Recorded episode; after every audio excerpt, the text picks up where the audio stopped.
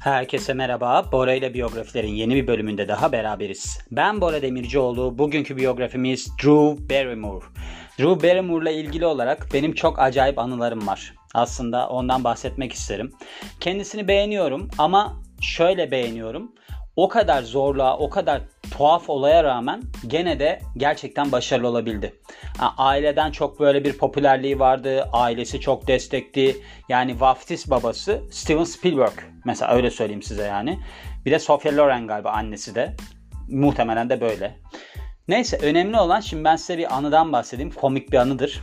Biz eskiden Side'de bir tatil köyüne giderdik annemlerle beraber. İlk gittiğimizde de ben 6 yaşındaydım. İşte 6 yaşındayken ben orada bir televizyon alanı gibi bir şey var. Tabii ki yani ben 6 yaşında 89 yılında oluyorum.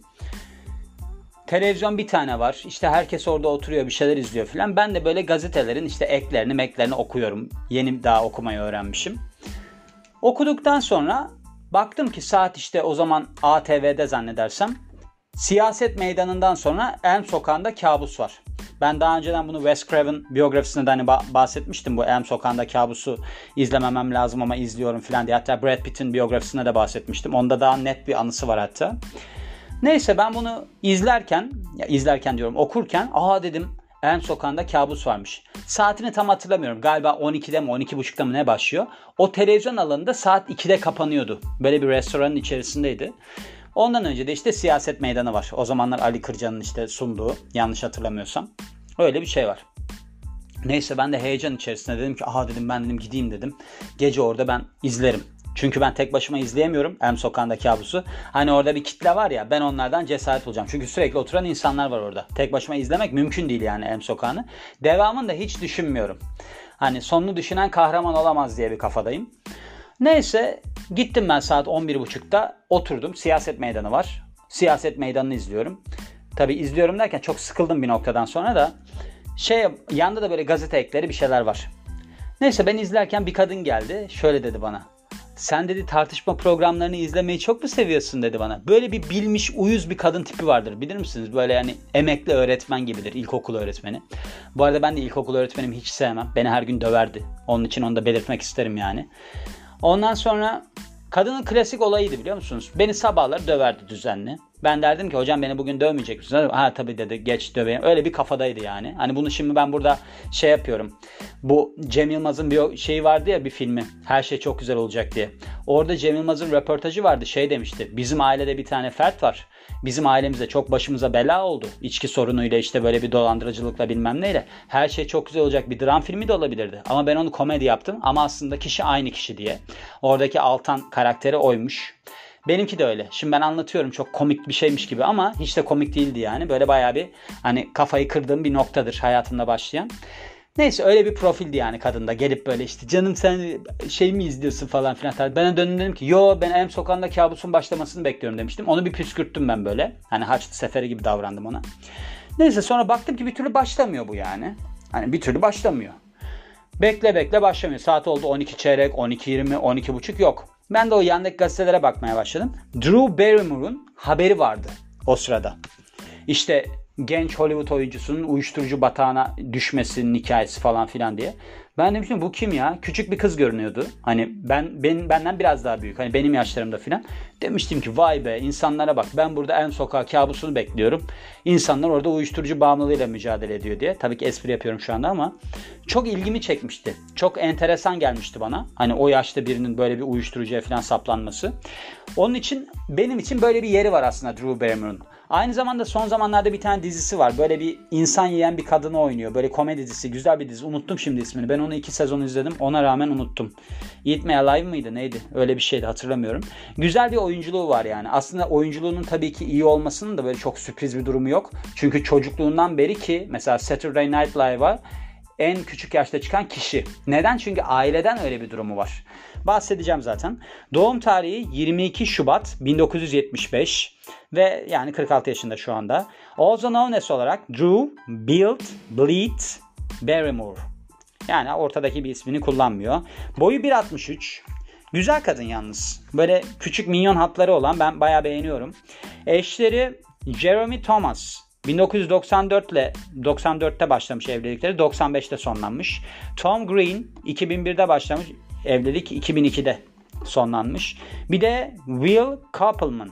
Bu da 2000, 2012'de başlamış. Bundan da boşandılar zannedersem. Şöyle oldu. Ben bunu Pop Sugar Fitness'tan da The Famous People'dan da The Biography.com'dan filan da hepsinden çevirdim. Şimdi ben genel olarak konuya hakimim. Hani ben şu anda otursak konuşsak. Hani dersiniz ki Bora dersiniz senin Drew Barrymore'a özel bir ilgin filan mı var? Yok. Aslında çok okudum yani bunu.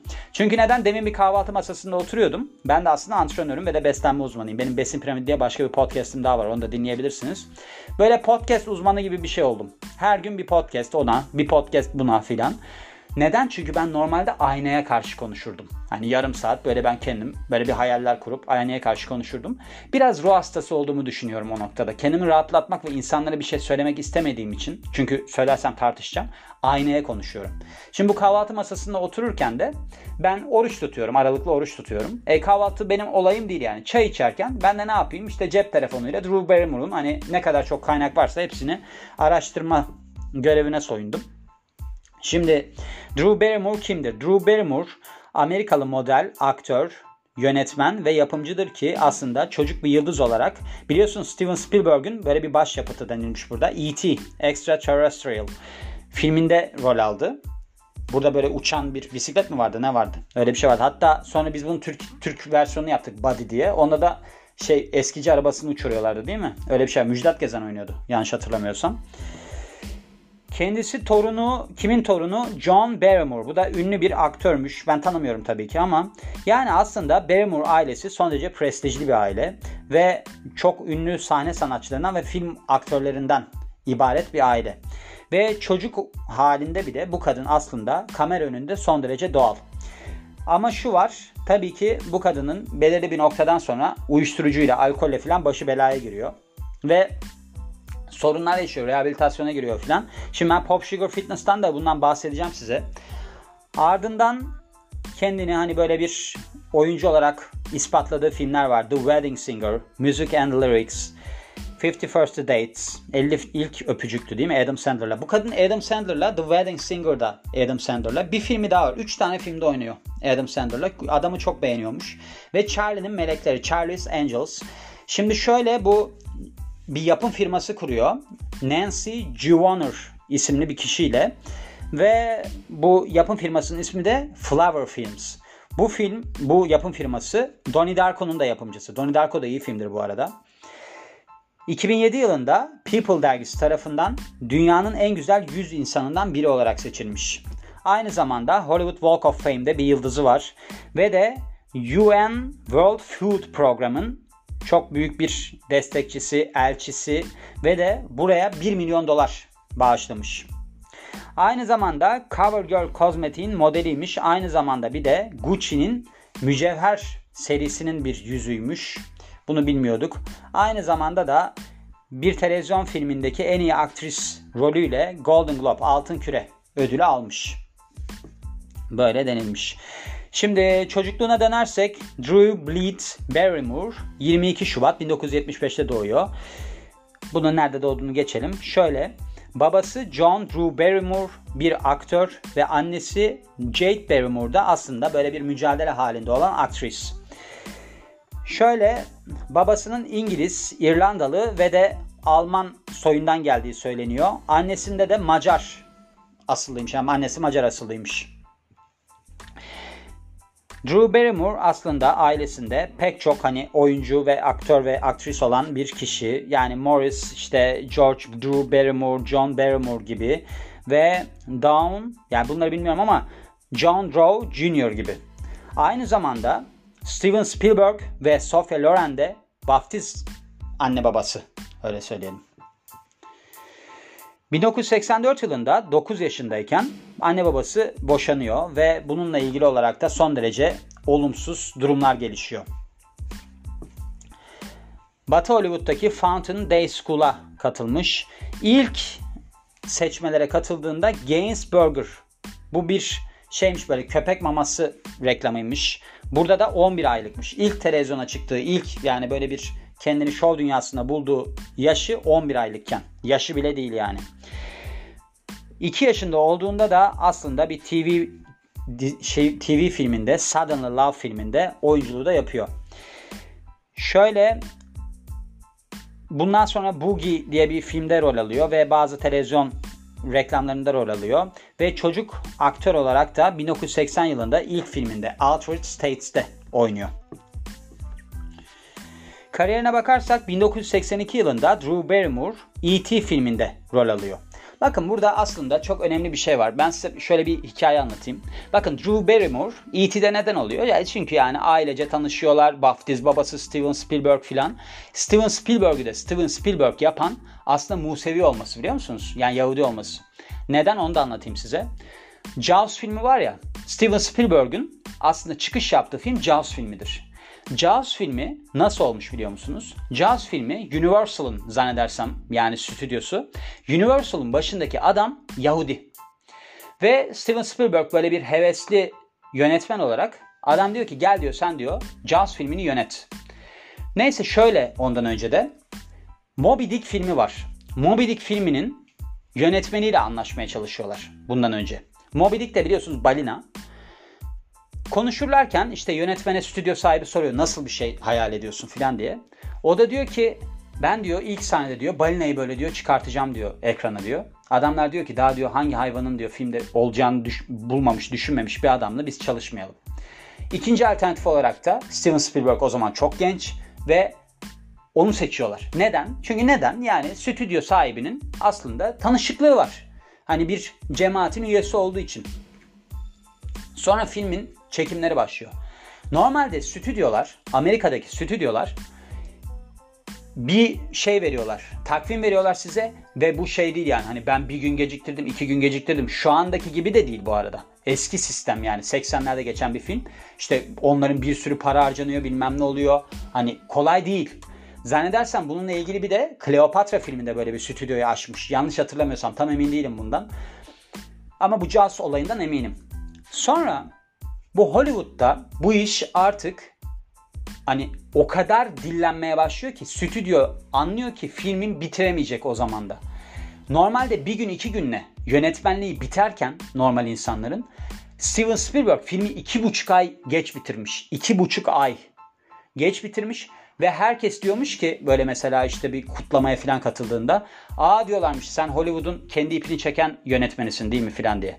Buna rağmen film o şekilde normalde bitirilip başka yönetmen getirilmesi gerekirken stüdyonun sahibi devreye girmiş ve ne yapmış? Israr etmiş. Hayır Steven Spielberg olacak diye. Film bittikten sonra gişe rekorları kırmış. O ayrı bir konu ama hiçbir zaman o film çekilmeyebilirdi. Anlatabiliyor muyum? O yüzden bazı şeylerde böyle avantajları oluyor insanların. Şimdi E.T.'de oynamasının sebebi de bu kadının. Tam anlamıyla bu yani. Başka bir şey yok bunun. Başka bir olayı yok. 1984 yılında en iyi yardımcı kadın oyuncu bir filmdeki kadın oyuncu, yardımcı kadın oyuncu adaylığı kazanıyor. Golden Globe adaylığı kazanıyor. Bu rol de Irreconcilable Differences filmindeki rolüymüş. Bu sıralarda hemen hemen Barrymore böyle bir uyuşturucu bağımlılığına geçiş yapıyor. 13 yaşındayken de bir rehabilitasyon merkezine yatıyor. Ardından Poison Ivy. Bu zehirli sarmaşık çok güzel bir film bu. Yani ben bu tarz filmleri çok seviyorum. Poison Ivy benim beğendiğim tarzda filmlerden bir tanesi. Böyle hani evin erkeğini baştan çıkarmaya çalışan tehlikeli bir kız var. Aynı zamanda onun bir salıncakta sal, sal, sallanma sahnesi vardı. O da çok güzeldi. Böyle çok bence ikonik bir sahnedir. 92 yılında bu filmde geri dönüyor yani kısacası öyle oluyor. Ardından da mesela Gone Crazy var 92 yılında ve The Amy Fisher Story. Bunu izlemedim. Bu son iki filmi izlemedim. Burada da aslında kendisinin böyle bir isyankar kız imajı pekişiyor filmlerdeki rolüyle. Şöyle 1900 bu 90 yılında söylememiş. Bunu ben birazdan anlatacağım. Playboy dergisine soyunuyor ve kendini aslında göğüslerini açarak yanlış hatırlamıyorsam Late Show with David Letterman'da teşhir etmiş yani. Demiş ki ve de devamında bugün benim doğum günümde onun için yaptım bunları. Masanın üstüne çıkmış öyle hareketler falan yapmış. Ve 1995 yılında da yapım evi Flower Films'i kuruyor. Ve böylece Barrymore'un şansı dönüyor. Aynı yıl Boys on the Side ve Batman, For- Batman Forever filmlerinde yer alıyor ki bu filmler son derece başarılı. Bu Batman Forever'da da Zehirli Sarmaşık oynuyordu değil mi? Öyle bir şey oynuyordu hatırlıyorum. Yanlış hatırlamıyorsam. 1996 yılında Scream filminde böyle bir küçük bir rol alıyor. Bunun da bir hikayesi var onu da anlatacağım birazdan. Biraz uzun bir biyografi olabilir. Ve aynı zamanda Woody Allen'ın müzikali Everybody Says I Love You da rol alıyor, başrol oluyor. 1997 yılında Wishful Thinking, Wedding Singer ve Home Fries gibi serilerde şey yapıyor, yer alıyor. 1999 yılında hit komedi Never Been Kissed kendi yapım evinden çıkıyor. Film son derece başarılı oluyor ve aslında yönetici yapımcı olarak bir kredi kazanıyor. Kendi yani öyle bir isim yapıyor. 2000 yılında kendi firması başka bir hit filme imza atıyor. Charlie'nin Melekleri. Ben bilmiyordum bunun firmasının yaptığını bunu. Aynı zamanda da biliyorsunuz zaten oradaki meleklerden birini oynuyordu. Bu da Hollywood'daki yerini sağlamlaştırıyor. Donnie Darko'daki potansiyeli görüyor ve ardından bu filmin yapımcılığını üstleniyor.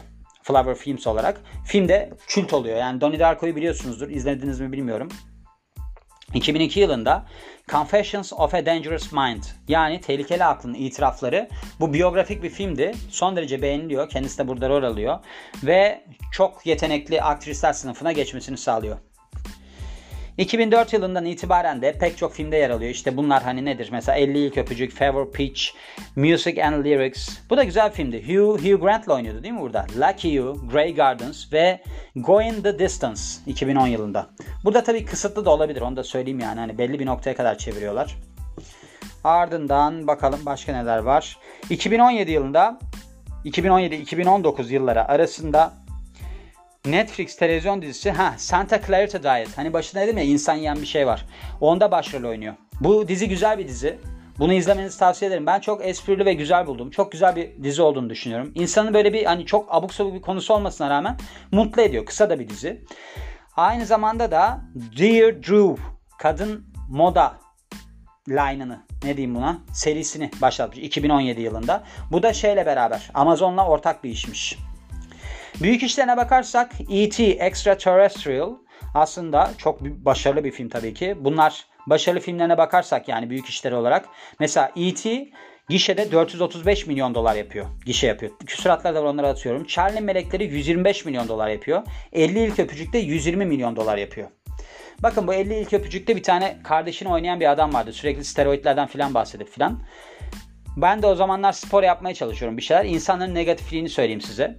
Bana birisi gelip demişti ki oradaki adamı sana çok benzetip sanki ben steroid kullanıyorum. Şimdi benim olayım aslında insanların hayat kalitesini yükseltmek.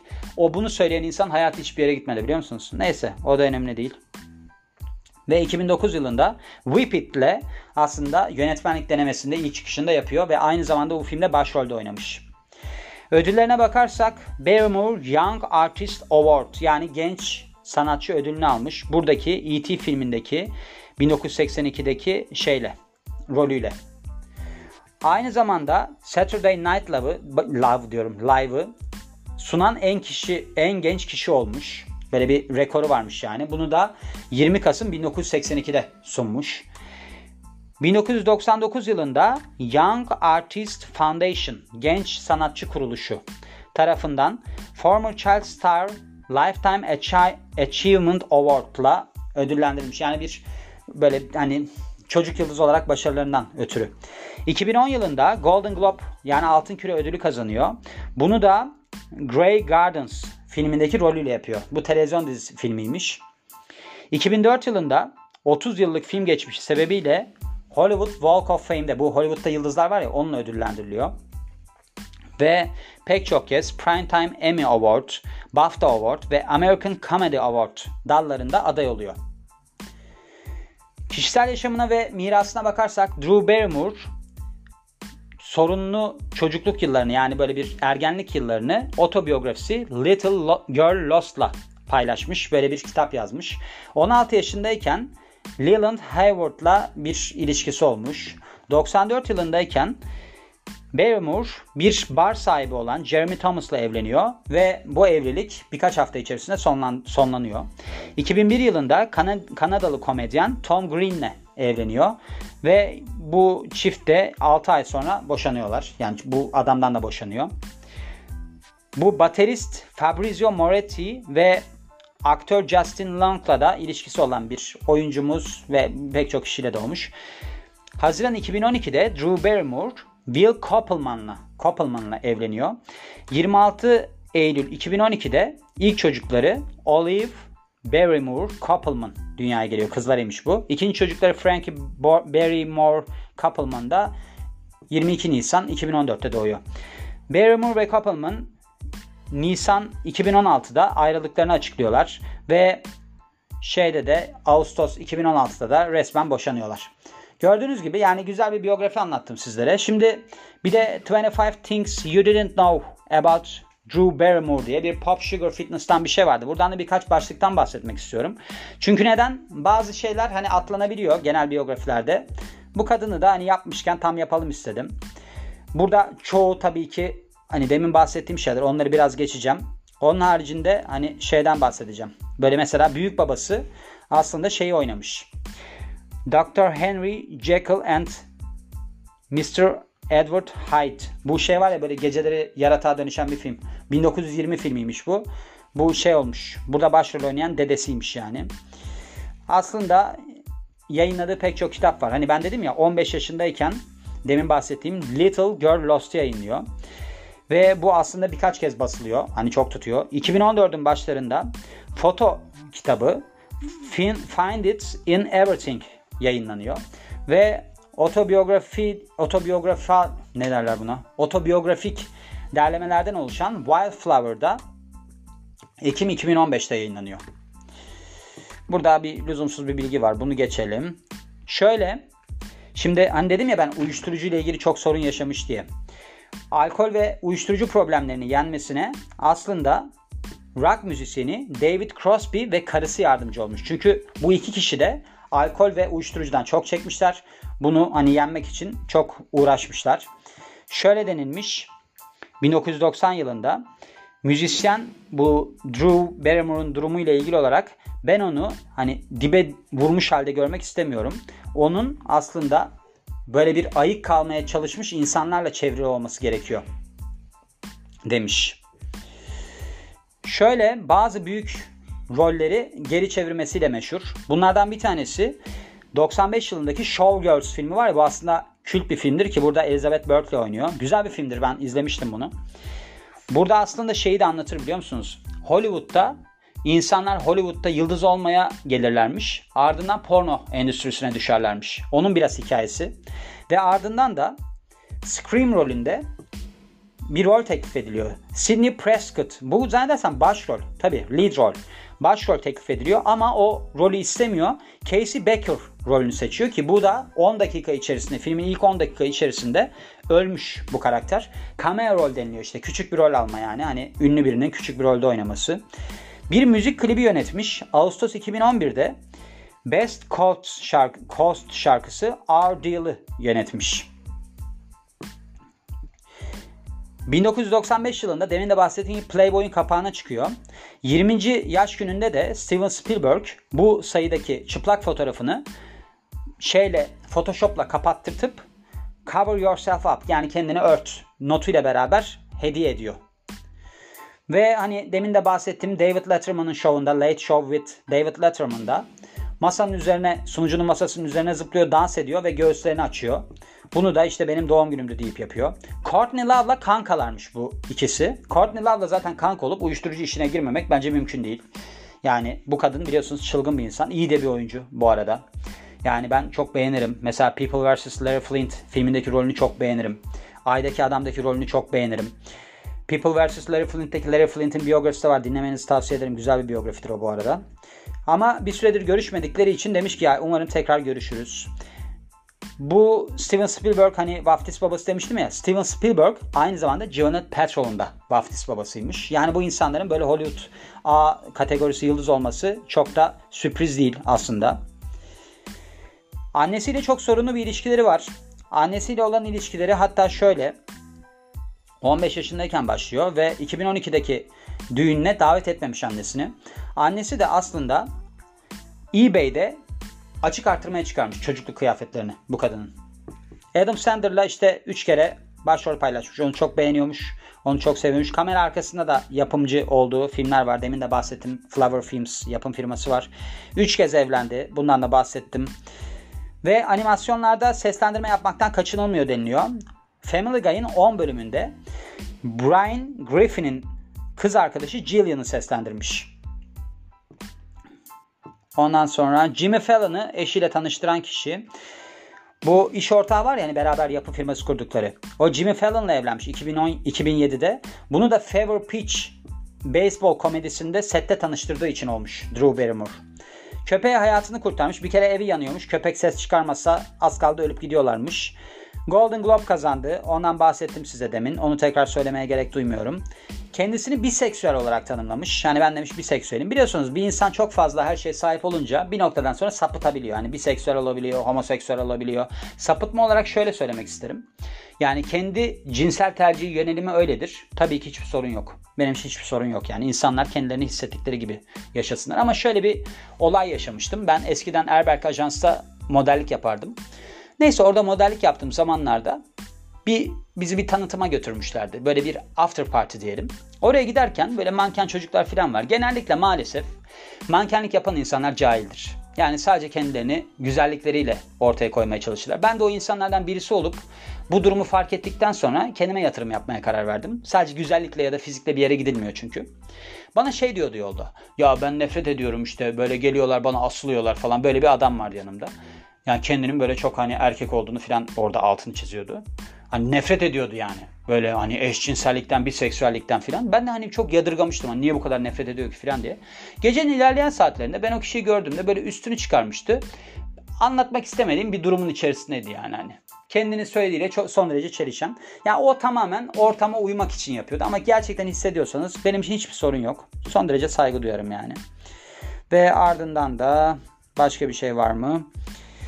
Ha demin bahsettiğim şey bu UN's World Food Program. Bu aslında açlığa karşı bir program. 2007'den beri bunun elçisi ve 1 milyon dolar bağışlamış bu şeye.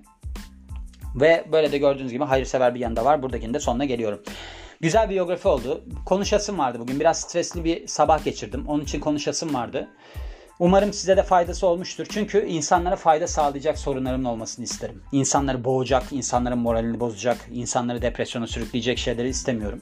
İnsanları yükseltecek, insanlara bir şeyler katacak konuşmalar yapmak istiyorum. Bu da onlardan birisi olmuştur diye umuyorum ve bu biyografinin de sonuna geliyorum. Beni dinlediğiniz için çok teşekkür ederim. Ben Bora Demircioğlu. Yeni biyografide görüşmek üzere. Hoşçakalın.